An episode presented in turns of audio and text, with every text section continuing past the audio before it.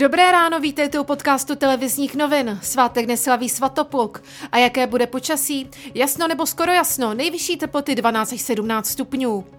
A teď ke zprávám.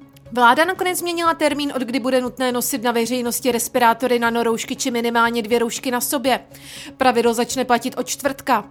Nový způsob ochrany dýchacích cest, který začne platit v noci ze středy na čtvrtek, bude povinný například v obchodech, v nemocnicích, prostředcích veřejné dopravy, na zastávkách nebo v čekárnách. Nařízení se vztahuje i na jízdu autem, pokud v něm cestují členové z více domácností. Více už ministr zdravotnictví Jan Blatný. Výjimku tady z toho nošení respirátorů, potažmo té alternativy, o které jsem mluvil, mají děti od 2 do 15 let.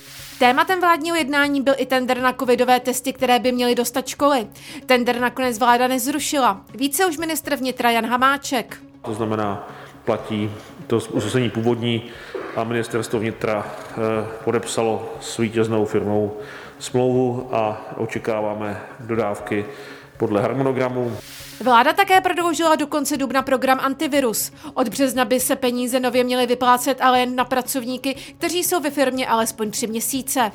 V Česku od března stoupne cena mouky až o čtvrtinu. Může za to skokové zdržení pšenice, které je v Evropě nedostatek. Podle pekařů se budou muset zvednout i ceny také všech druhů pečiva. Bavorsko bude přednostně očkovat proti koronaviru okresy, které hraničí s Českou republikou. Na tiskové konferenci to oznámil bavorský premiér Markus Zedr. Oblasti vyžadují více vakcín kvůli snaze zastavit šíření viru. Pohraniční části Německa dostanou oproti ostatním navíc tisíc dávek vakcíny firmy AstraZeneca.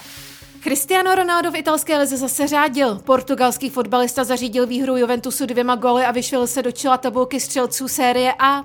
Juventus porazil Krotoane po gólu McKennyho nakonec 3-0 a na třetím místě série A ztrácí 8 bodů na vedoucí Inter. Více informací a aktuální zprávy naleznete na webu TNCZ.